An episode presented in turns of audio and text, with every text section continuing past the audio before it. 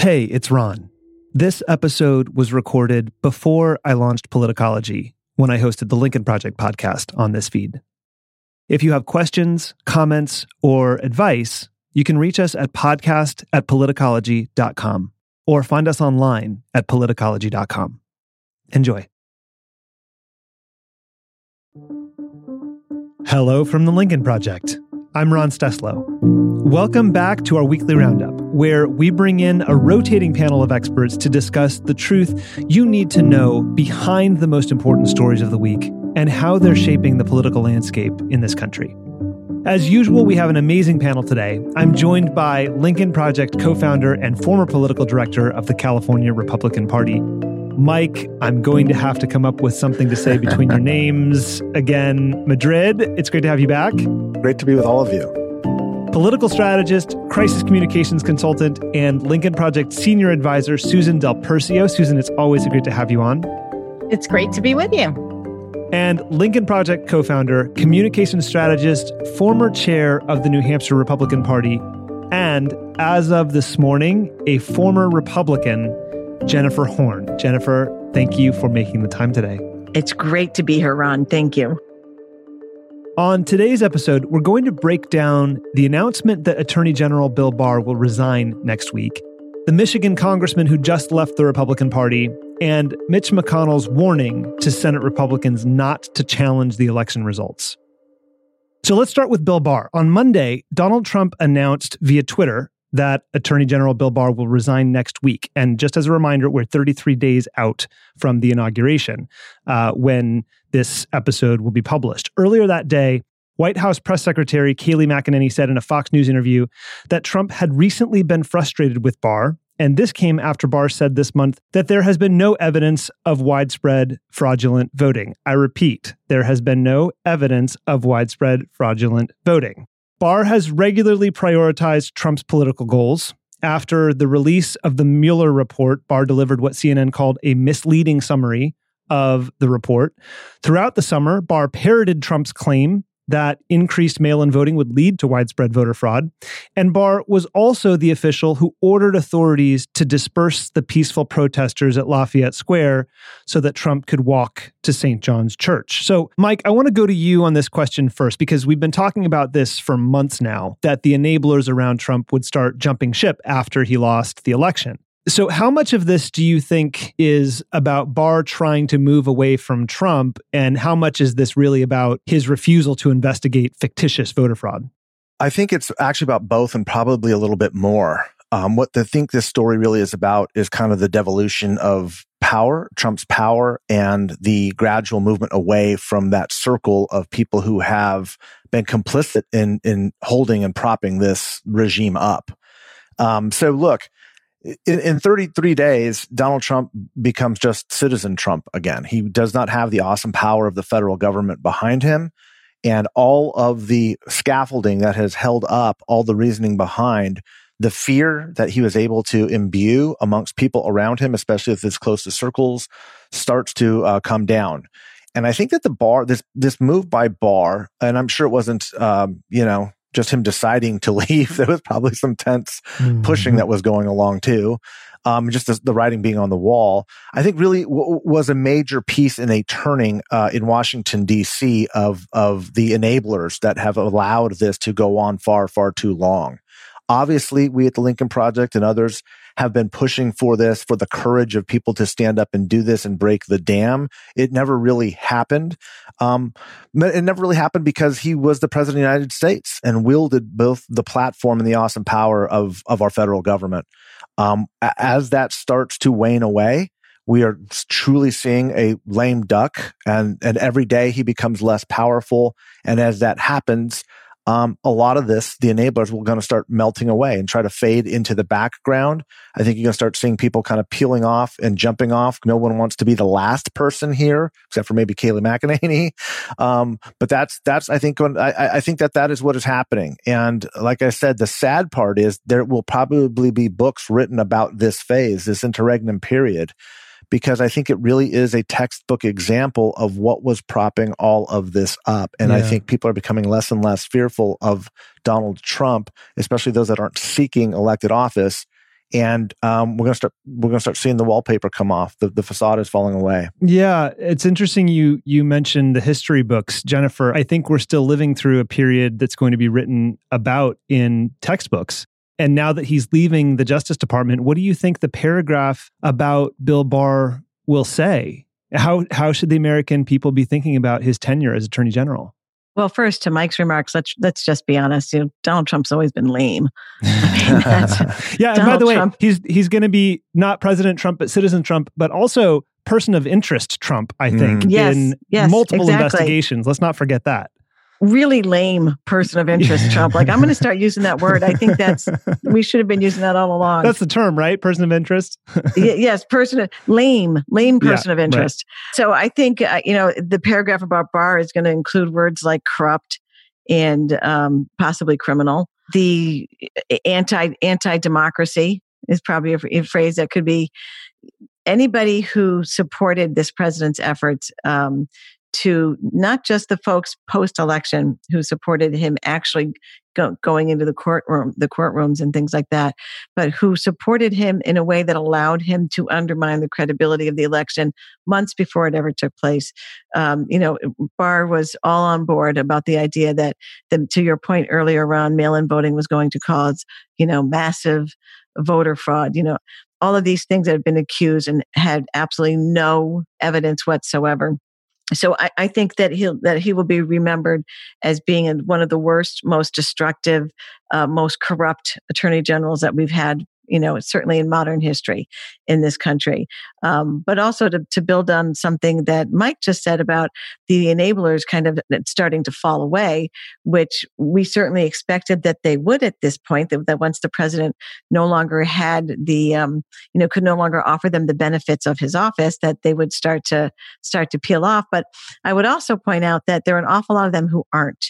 And that's mm-hmm. really a concern for the country going forward as well. 126 members of Congress signed on to the worst, most undemocratic, anti-democracy um, effort to overturn the outcome of a legitimate election that we have ever seen. Well, something that can, you know, only be considered, you know, to, in some ways, an attempted coup to overthrow a legitimate government of the country. They were all Republicans. They all signed on last week.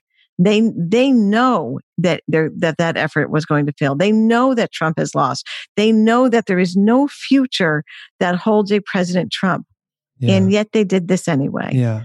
So there are an awful lot of Trump enablers out there who are still in elected positions and are going to be for at least the next 2 years or more. And those are the people that we should be worried about. Yeah, and we should be worried about them. But Susan, of the ones who are trying to distance themselves. How successful do you think those enablers are going to be in in trying to you know peel themselves away from Trump's legacy once he's out of office? Um, that stain is on them forever. You can't erase it. It is there. It is a cherry red soda in a white cotton shirt stain that's never going to go away. Full stop. And I think we have to look at, I want to bring it back to Barr a little bit. Like if you think about like three types of people follow Trump. Yeah. One is like the cheerleader, Rudy Giuliani. He'll just do anything. Then there are the enablers who actually kind of write up the orders and say the president wants you to do this. But then there's a special place in, in history for Bill Barr because he was the enforcer and yeah. saw them carried out. And that is what makes him different than an ordinary Trump enabler who is bad. But Barr took it one step further and he backed it up and he enforced things that should have not been, including towards the end of the election, yeah, right before the election on voter fraud. And the fact that he's leaving he is a coward. He can't mm-hmm. even stand up to President Trump for another 33 days. He has to pack his bags and go. So he's a coward and he is a disgrace to the office he held and he will go down in history as the worst attorney general that this country has ever had and probably ever will and will actually be the reason we have all of these new types of uh, legislation that we see in the next several years to prevent things that he did. So he will always be footnoted for the wrong of what happened in the Trump administration. Yes, so well said. I think it's also important to underscore you mentioned the office that he held.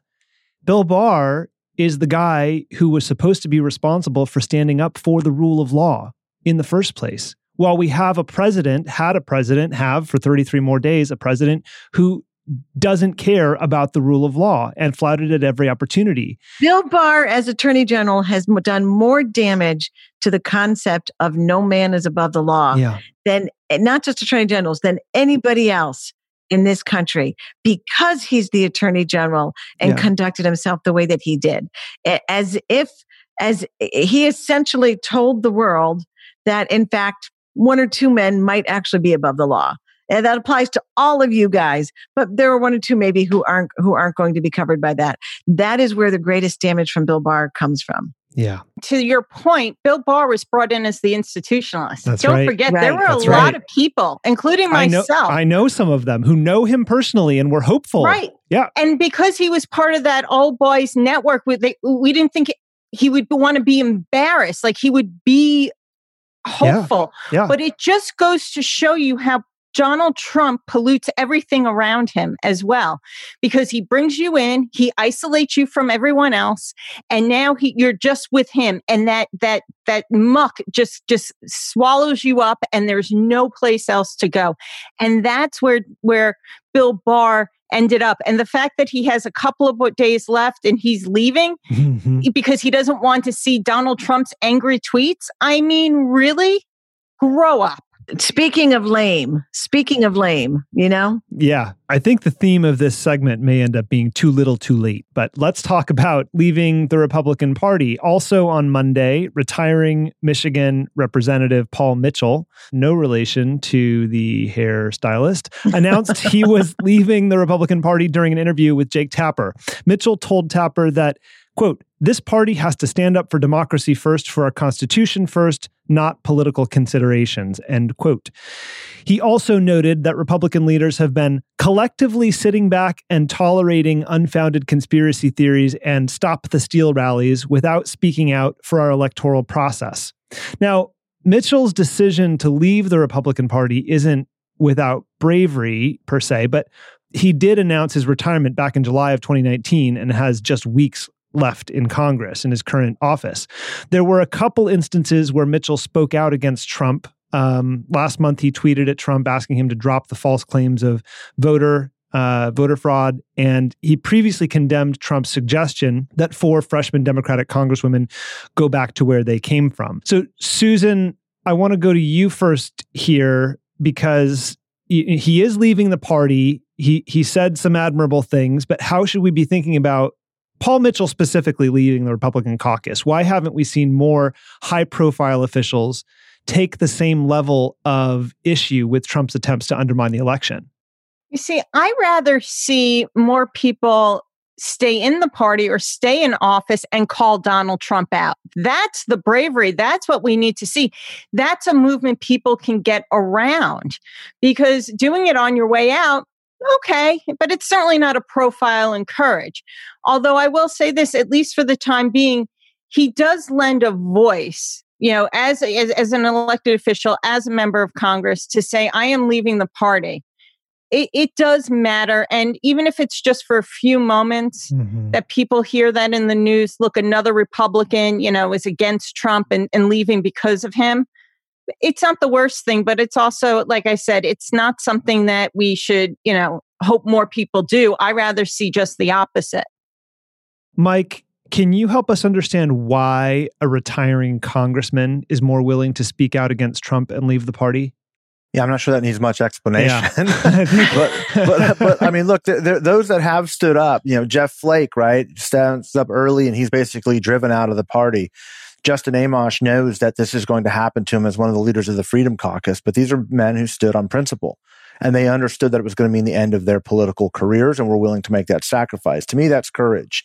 That's the kind of leadership that is required at times like these. It's, it's saying, I know what is going to happen to me, but I will stand for the right thing. Even if I'm not remembered, even if I don't have the benefits of, of office, even if I can't cash in later, and even if I am a man without a party. yeah. Um, this is a little bit different. Um, sure, you know, it, was, it, it makes for a little bit of news, but it's on the way out. Yeah. he clearly it, it, didn't just wake up one day and decide this. He's obviously known and struggled with it for some time, probably the whole time of the Trump presidency. And uh, look, it it's never too late to do the right thing, right? Um, as Martin Luther King taught us but there's yeah. there's there are righter times there to do the right thing times. and it's sometimes when it's earlier in the process i think that's when you have to stand up and say enough because what we have learned with this project the lincoln project experiment which is you know a year old essentially right now was, you know, there were eight people willing to stand up and that our eight voices became 16 and they became 32 and they became yeah. 64 and it grew exponentially. But it takes people to stand up when it is not easy. And the longer people wait, the harder the fight becomes. And that is such an important lesson in our politics today. And it's something that is clearly wrong with the Republican Party, but I think it's frankly something that's wrong with partisan politics in general, is there have to be people of conscience and courage that stand up and say, enough, this yeah. is the line that we will not cross. As our friend Stuart Stevens says, you don't get into a fight because you think you're going to win. You get into it because it's the right thing to do because yeah. it's because it's the right fight. Jennifer, I mentioned this at the top of the show, but you wrote today that you are leaving the Republican Party. You started speaking out against Trump back in the 2016 election cycle and have been really vocal. Can you help us understand your own process for deciding to leave the Republican Party? I actually spoke out against Trump for the first time in April of 2011. Oh, when wow. I, when I wrote an op ed for the New Hampshire Union Leader, he was up here testing the waters for the 2012 cycle. And I always say Mitt Romney scared him off. Um, but I, I wrote an op ed back then where I said if the Republican Party takes him seriously, then they'll, they deserve what they get. Yeah. Um, everything that I suggested in that op ed times 5 million has turned out to be true, first of all. But I have believed, and I think now erroneously, even over the past five years, I have been of the belief that there are good, principled people in this party who were fighting like I was for certain principles and values and rejected Donald Trump, but believed that the party itself had a firm footing upon which to build and and that they would come together and coalesce when Trump was gone and that there would be an opportunity at least to make the argument for the party of Lincoln again. And and you know I, I always said in these last six months 12 months in particular that I, I, there's no place in this country for a Republican Party that embraces bigotry and racism, for a Republican Party that thinks it's okay to cage children for any reason, for a Republican Party that stands by silently while hundreds of thousands of Americans lose their lives to a pandemic that this president knew everything about and chose not to take action on. So, in my heart of hearts, I had this thought that when we were post Trump, that uh, all these people in leadership, elected Republicans, would, even though I would have found it weak that they were unwilling to do so while he was president, that they would start to come forward and start to kind of, like I said, coalesce around this idea of rebuilding the party on our foundational principles. In the last four weeks, as we have watched elected Republican leaders engage in the most anti democracy effort that I have ever seen in my life, trying to overturn the outcome of a legitimate, free, and fair election, trying to overthrow a legitimately elected governance of the United States of America as if we are nothing more than a third rate banana republic has been shocking to me. Mm-hmm. 126 elected Republicans currently sitting in the U.S. House put their name on that effort. 19 Republican attorney generals, millions of average Americans, activists who call themselves Republicans, encouraged this and donated money to support it. And were pushing for it. That is a party. And, and all of this knowing that Donald Trump is gone, They all know he lost. They all know that Joe Biden is going to be the next president of the United States. And yet they still engaged in what I think is probably the most unforgivable sin in a democracy. So that what that tells me is that these people who have been elected under the banner of the Republican Party have made a conscious, clear, coordinated decision to build the future of our party on the misogynistic, racist, divisive, uncaring, uh, you know, unstable, nationalist world that is Trumpism. Even though Trump is now gone, they could cut the cord and walk away right now and never have to deal with him again if they wanted to. They are choosing to build the future of our party on Trumpism. I cannot be a part of that. I cannot continue to try to convince myself or anybody else that there is a place where we can build a, a, a credible, dignified effort toward conservatism in that world. I just want to quote briefly from your op ed because it's so well written and it's in USA Today for all of our listeners. You should go and read it. You write On Thursday, the one year anniversary of the founding of the Lincoln Project, I will go to my town hall and rescind my registration as a Republican and register as an independent. I do so not because of Trump, but because of everyone else in the party who openly embraces Trumpism, because of the party's perfidious leaders, and a platform that advocates against equal rights for all. Well said. Thank you.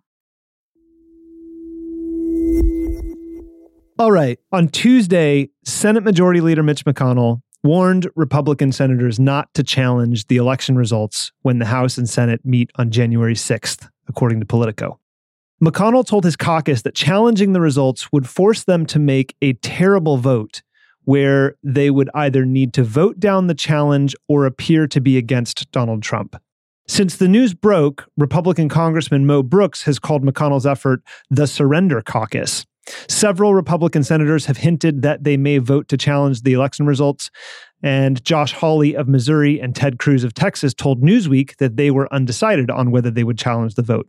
Kelly Loeffler, who is still running the Georgia runoff against Reverend Raphael Warnock, has also left the door open to challenging the results.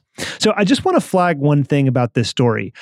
McConnell's telling them not to challenge the results, not because he is trying to do some kind of some good here. He's trying to prevent them from taking a vote that would cause them to lose later or make them look bad later. This has nothing to do with Mitch McConnell standing suddenly, you know, growing a spine and standing up for democracy. It has absolutely nothing to do with that. So, Mike, on a recent explained episode, I talked about how a member of both the House and Senate would need to challenge a state's electoral votes, and then both chambers would need to vote in favor of the challenge for the electoral votes to be thrown out.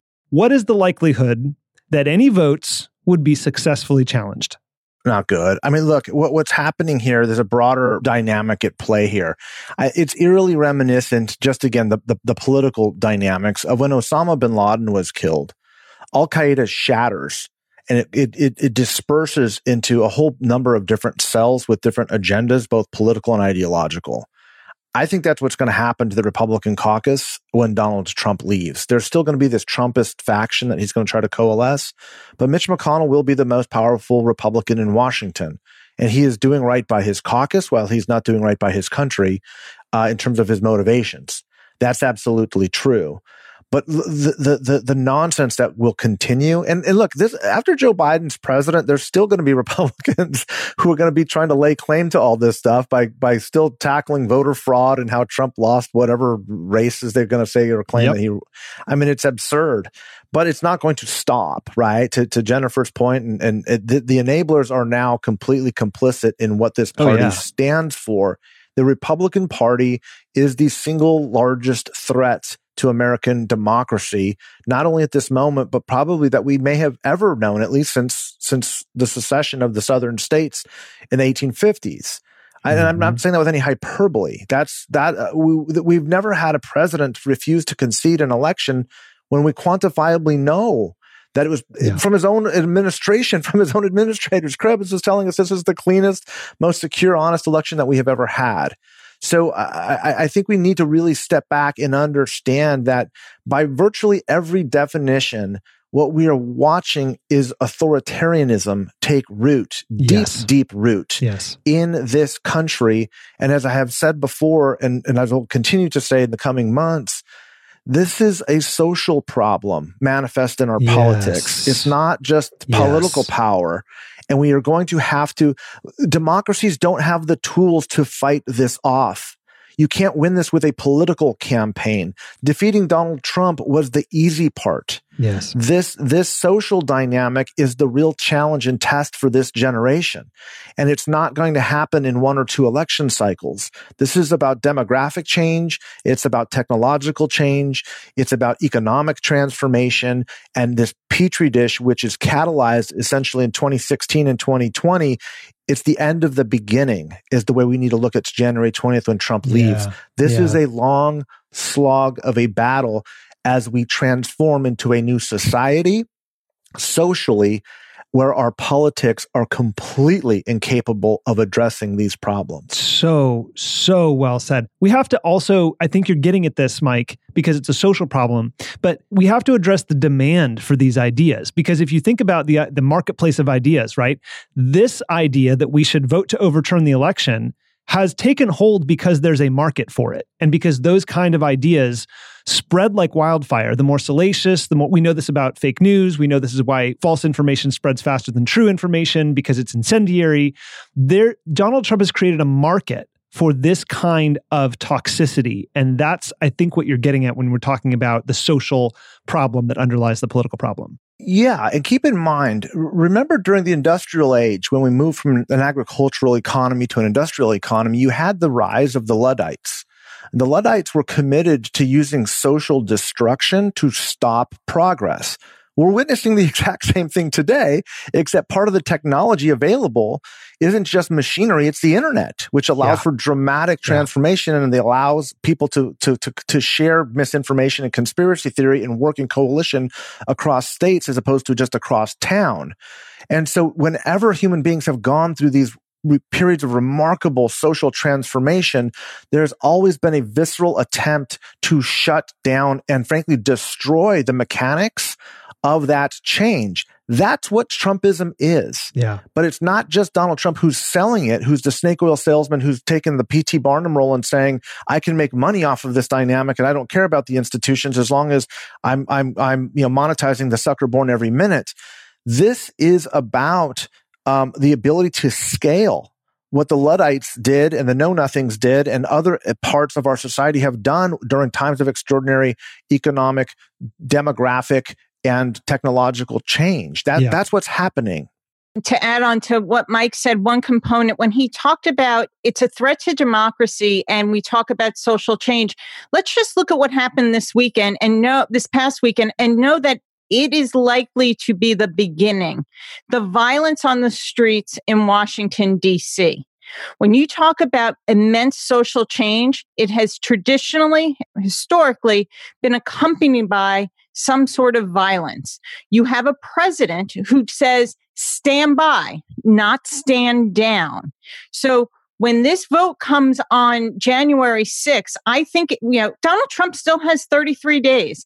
He could be a very, even though he's lame and a lame duck for those 33 days, he can be very dangerous and what he can incite.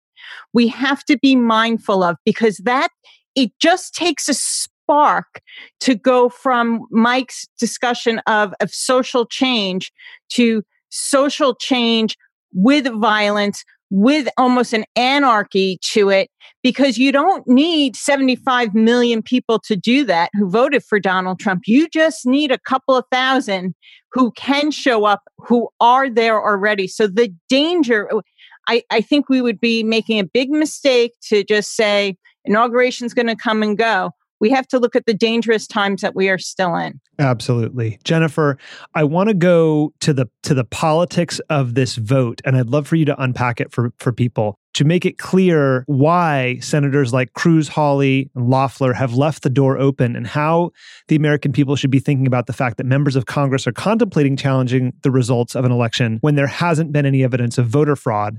And what does it mean that either way they vote on this will be a bad vote for them? And that's why Mitch McConnell is encouraging them, not pleading with them in some reports, not to do that. Well, well, this goes back to some of what I said earlier and what I've been saying, um, you know, what I said in the op-ed and to in some other, mm-hmm. you know, spaces today, that the degree to which the, the Republican Party is going to build their future on Donald Trump and his and his strategies and you know his ugliness. Um, these people are of the belief. I don't know. I don't want to say worried because that suggests compassion. Even you know, um, these people are of the belief one, that they need to do this in order to maintain their, the, their base of voters that they think they cannot win without. And two, they are willing to do it. They know it. They are conscious. They are informed. They are being strategic. They know that what they are doing is wrong, that it is, that it is uh, factually incorrect, that there was any voter fraud and any basis for challenging this. Um, they know that it is morally wrong. They know that it is wrong for the country. The reason they're doing it is because they believe it could be right for them as individuals who want to retain political power. That's it. That's all there is to this. There is no greater cause. There is no noble, um, you know, principle that they're trying to advance. They will deny to their death that they that they don't already know that this is a a dangerous and damaging and unfounded thing that they're doing. Um, but I have to say that when it comes to taking uh, immoral, unethical, unpatriotic, damaging actions as a strategy, as a political strategy, Mitch McConnell's kind of the he's the, the expert at that. He they learn he might not like what they're thinking about doing, but they learn from him. So Eh, you know there there is zero zero foundation for this. It will be incredibly damaging to the republic and they are thinking they will do it anyway. All right. Now that we are up to speed on the biggest stories this week let's look ahead briefly to next week and Susan, I want to start with you. What stories and developments are you watching for? I think you have some breaking news for us actually right now. Well, yes. actually, John, alert, Dicker- alert. John, John, Dickerson does the best uh, the best news alert on the on the political gabfest. uh, um, actually, it looks like there's a hack at the uh, Department of Energy, which is where we keep our nuclear weapons and uh, or not where, but that oversees the operation. So we're now looking at a very potentially dangerous situation, and it's not isolated. We have seen hacks. We've we've heard all this week how Russia's been hacking different parts of our government. This is what people were talking about when they said this was when we are most vulnerable as a country, is between the election and the inauguration. And this is what people are afraid of because people are leaving government. Donald Trump certainly isn't focused on doing anything for our, our country as we watch the numbers increase by 3,000 a day of COVID deaths. So it is, to me, frightening to, to know that we're not at 100% and these things are happening. On the lighter side, tomorrow's, I mean, next week is Christmas. And um, I think Donald Trump's going to be giving out an awful lot of pardons for Christmas. Mm-hmm. I, I, just have that mm-hmm. feeling. I think it's the one thing he's focused on that he can do and maybe take the news cycle a little bit. And then, just on a completely separate note, I just like to say it is such a privilege to be on the show with three founders. And while you're looking at the first year of what you all have done and, and brought a lot of people like myself along who are all grateful for you stepping up to do this.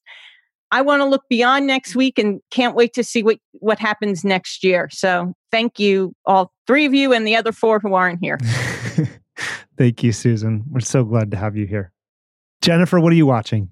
Well, now I'll be watching the hack at the Department of Energy. First, yeah, I think we all sure. are. I know. For Should we sure. take a break for that? Jeez. um, I'm going to be looking at the COVID numbers. You know, we've seen this post Thanksgiving spike. We're heading into the Christmas, um, you know, the Christmas holidays with families wanting to get together.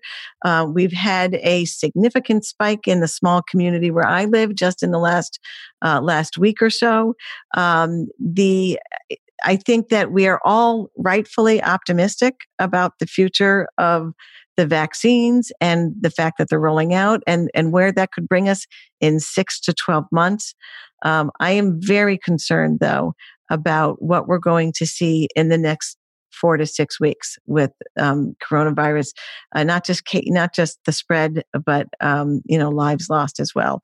And let me add on to what Susan just said about um, uh, you know next next week is Christmas not everybody celebrates Christmas. Some people are just, you know, have just finished their Hanukkah celebration. They, uh, the, people have a lot of, lot of ways that they celebrate at this time of year.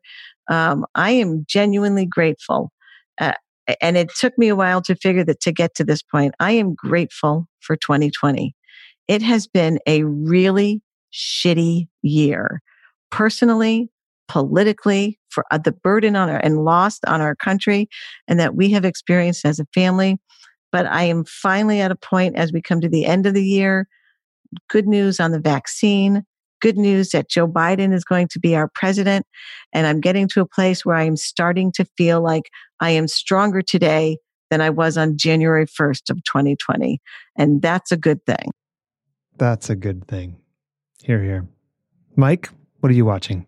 I'm watching the vaccine numbers as well. And I think that didn't really hit me until I was watching some pictures on social media of the planes landing in different um, cities around America. And you just, the, the pictures, and there were still photos, there weren't even videos. I'm just realizing there's these sub zero pieces of technology that human beings have created and put on these big metal carriers that fly through the air and get all over the country.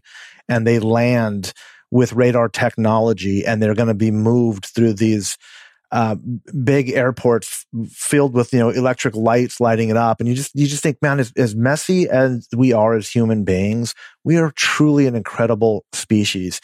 And we do really amazing things and we have overcome such incredible things to get to where we're at in in in, in this phase of our history. Um, 2020, I think, will be looked back as a as a rather remarkable, pivotal year, as as Jennifer was saying, and I trust that we will learn from it. But I I am mindful of all of the clutter in our political and social environment, of the fact that there are scientists doing amazing things and teachers doing amazing things and people on the front lines and all those people that we have come to have a better appreciation for um, we're pretty remarkable I, I, I just I'm constantly reminded of that um, when when you look for it and you see it in, in in those few glimpses of just what it is we're capable of doing. All right, I have two listener questions today. The first one comes from Penny Lou, who writes, "How can we help on a local level to fight Trumpism?" Mike, do you want to take that one? Actually, finished up an op-ed to, to this effect um, as we start looking at Trumpism, and again, Trumpism is kind of, depending on how you define it, this peculiar dish of either populism, nationalism, nativism, isolationism, protectionism. It's all of these things, but what it fundamentally comes down to is fear. Mm. It's fear based. And when you are, you know, there are Trump supporters in our families, in our in our neighborhoods, and in all of our communities and as I've talked about on previous podcasts, there's two ways to deal with this. There's either kind of this open engagement, which Jennifer has been so helpful with in, in, in, in working with and, and, and engaging folks to teach them and give them the tools to bring people out of their shells. Or there is kind of the Mike Madrid method, which is treat it like a virus, socially distance yourself from it, isolate it, compartmentalize it, and ostracize it, and let it die off on its own. Um, I, I'm I'm I, I'm still of the belief that unfortunately we are witnessing something that requires um, the latter here, and I'm not suggesting that we fight with our neighbors, but I'm also suggesting that we have to be mindful that what we're witnessing is not just a difference of opinion. We're li- literally living in different worlds, and just in the same way you can't imagine yourself probably being coaxed into uh, or convinced to voting for Donald Trump, the reverse is also true. And it's just going to have to work its way through our body politic. Some of these things don't have a cure. They just have to be waited out. It's kind of like the common cold, right? You just, or you just, you're just gonna, the body's just going to have to work it out. And I think that as we go through this stretch and go through this process, uh, we're going to find a better place. I'm convinced of that, but I don't think it's going to be easy. As I said, we are at the end of the beginning with Donald Trump leaving office, and it's going to be a difficult time that will test the American character. And I'd just like to follow up real quick on that. I, and Mike's going to disagree with me, but I think we have to stop calling it Trumpism. We can call it all of those other things. Mm. But I think if you want to start defeating Trumpism at the local level, stop calling it that oh, and get involved at point. the local level.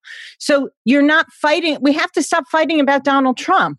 So get involved at the local level. That's where change starts to happen. You can get on, you know, the boards of whatever your your committees are and and get involved.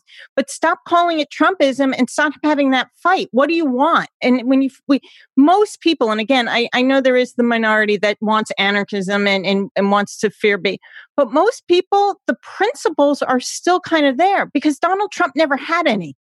So the Repub- core Repub- principles are there. So if you get involved you can help change it because it's going to be through that state legislator or the city council member is the first evolution of new politician which we desperately need. Yeah. So in other words to borrow mike's metaphor of the body politic and this working your way through it do your part to boost our civic immune system so that it can resist this kind of toxic ideology. I agree with susan by the way. Yeah there's no disagreement with susan. I think she's right the second question comes from Carlton Huffman, and he writes Based on what we've seen in 2020, what is the potential realignment of states going forward, and what will that mean in 2022?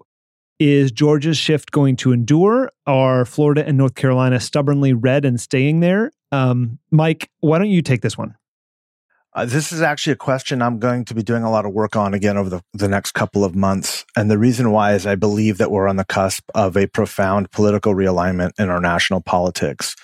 It was one that I was fortunate enough to effectuate with, you know, the people on this podcast and others in the Lincoln Project with what we began to articulate and call the new Southern strategy. The uh, Georgia, Texas, Arizona have been moving towards a more centrist position for some time. I would argue North Carolina is as well. Florida is a little bit of an exception, but I believe in the next four to six years, the actual base of the Democratic Party will be the Sun Belt. It won't necessarily be the coasts. The reason why that's important is because you could see a moderation in the Democratic Party while you also see a more geographic isolation in the Republican Party um, that will allow potentially in the next 10, 15, 20 years a more moderate style of politics just because of basic demographics. Now, I could be wrong about the way this manifests itself politically, but I'm absolutely convinced that the realignment is occurring. It's why we invested so heavily in Georgia. It's why we invested so heavily early in Arizona. And it's why we were pushing the envelope early on in North Carolina. Thank you, each of you, for spending some time with us today, and to all of you at home for listening and making the time for us today. This episode was recorded when I hosted the Lincoln Project podcast on this feed. If you have any questions or advice, you can reach us at podcast at politicology.com. And please know that even if we don't respond, we read every email we get, and we love hearing from you. If you enjoy the show, it would help us if you could rate and review us wherever you get your podcasts. I'm Ron Steslow. I'll see you in the next episode.